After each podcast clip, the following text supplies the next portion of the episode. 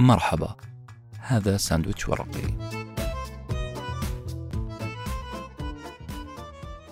تم عمل المونتاج الصوتي والتأثيرات الفنية لهذه الحلقة بواسطة فريق محتوايز.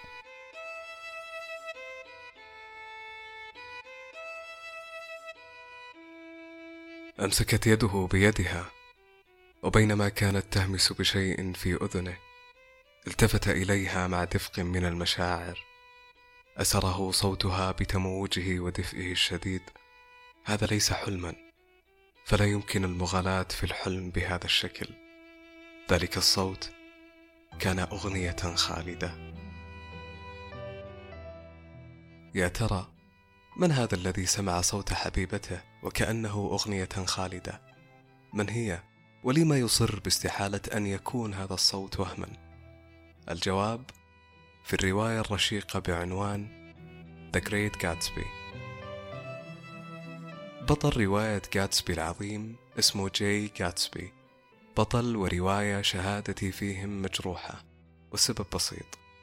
تربطني بهم علاقة خاصة نوعا ما. فقد تعرفت على الرواية لأول مرة في أجمل أيامي أيام الجامعة. ورغم الانتقادات اللي سمعتها من زملاء الدراسة حول تفاهة هذه الرواية وسطحية الحب فيها إلا أنني قرأتها ولا زلت أقرأها بشغف فهي نقاط مرجعية تعيدني إلى تلك الأيام الجميلة. هي عصا الارتكاز كلما حاولت النظر إلى الماضي. وكأني أسمع بعض اعتراضاتكم هي تقول رواية تذكرك أنت بماضيك الجميل هو شأن شخصي خاص بك. فما الذي يجعلك تصفها برواية رشيقة مميزة لنا كقراء؟ سؤال منطقي. أبدأ مرافعتي قائلا.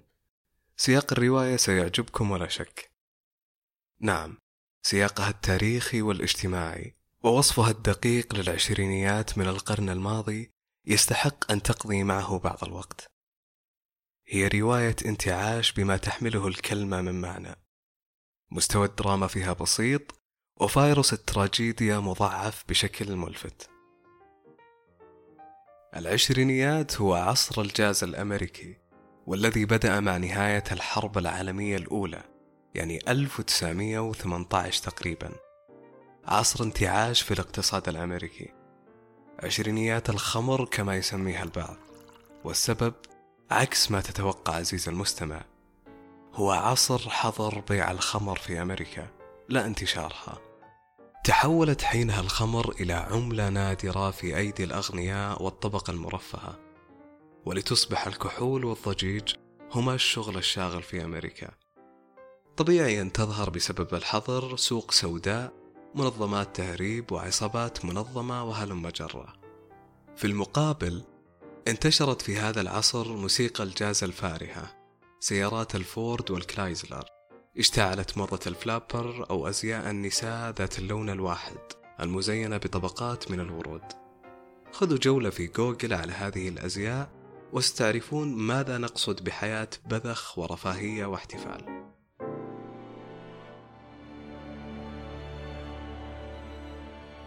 وكعادة معظم الروائيين مات الراوي قبل أن يشهد نجاح روايته.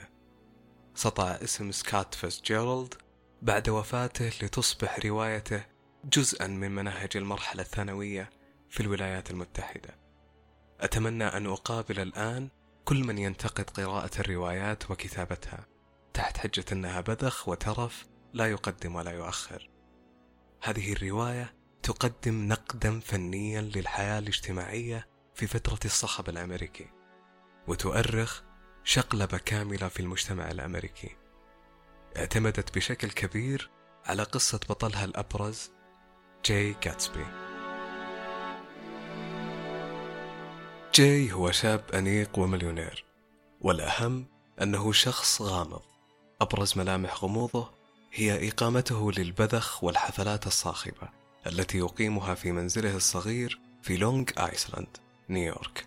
بالتحديد في قرية وهمية اخترعها المؤلف. في نفس الوقت هو لا يحضر هذه الحفلات. قد يكون موجودا فيها لكنه غير متواجد. نعم فوجوده الجسدي حاصل لكن تواجده العاطفي غائب مستتر وتقديره سنعرفه خلال الحلقة. سرد الرواية كان على لسان شخص اسمه نيك كاراوي هو حكواتي الرواية. يصف المكان والزمان ويسرد أحداث القصة ويسبر أغوار ومشاعر شخصياتها.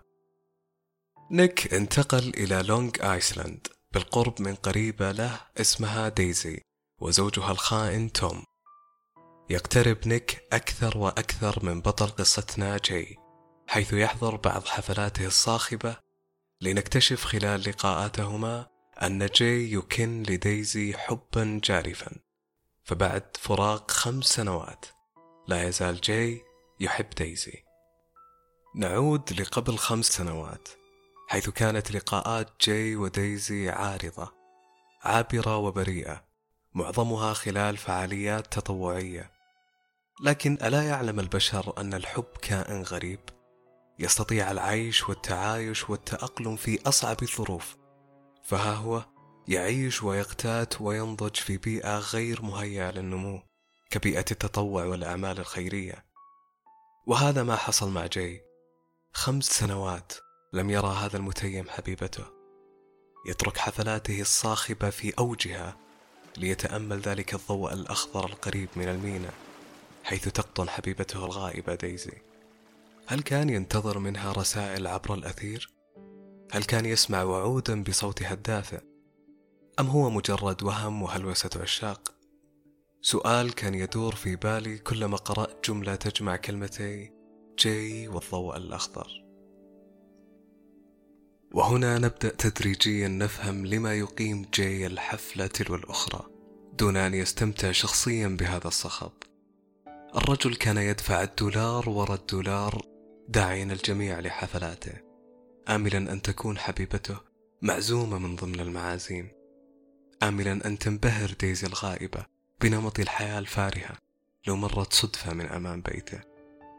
آملا بأن يسمع شبح حبيبته ذو اللون الأخضر صرخاته الصامتة قائلة أنا هنا. لا أعلم ولكن جاي كسر خاطري كسر خاطري فعلا.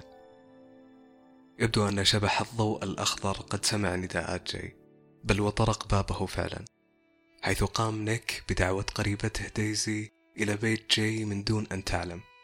وبعد لحظات ارتباك جعلتني أتوتر وأشد بيدي على الكتاب. أفصح الطرفان عن مشاعرهما. لتعود العلاقة كما كانت قبل خمسة سنوات. يصف هذه اللحظات نيك قائلا في تلك اللحظة عادت المعاني لحياة جاي. بدأ يكتمل النقص ويتحقق الحلم.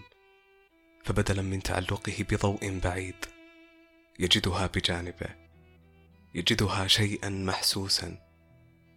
أمسكت يده بيدها وبينما كانت تهمس بشيء في أذنه التفت إليها مع دفق من المشاعر. أسره صوتها بتموجه ودفئه الشديد. قال في نفسه هذا ليس حلما فلا يمكن المغالاة في الحلم بهذا الشكل. ذلك الصوت كان أغنية خالدة في حفظ الله.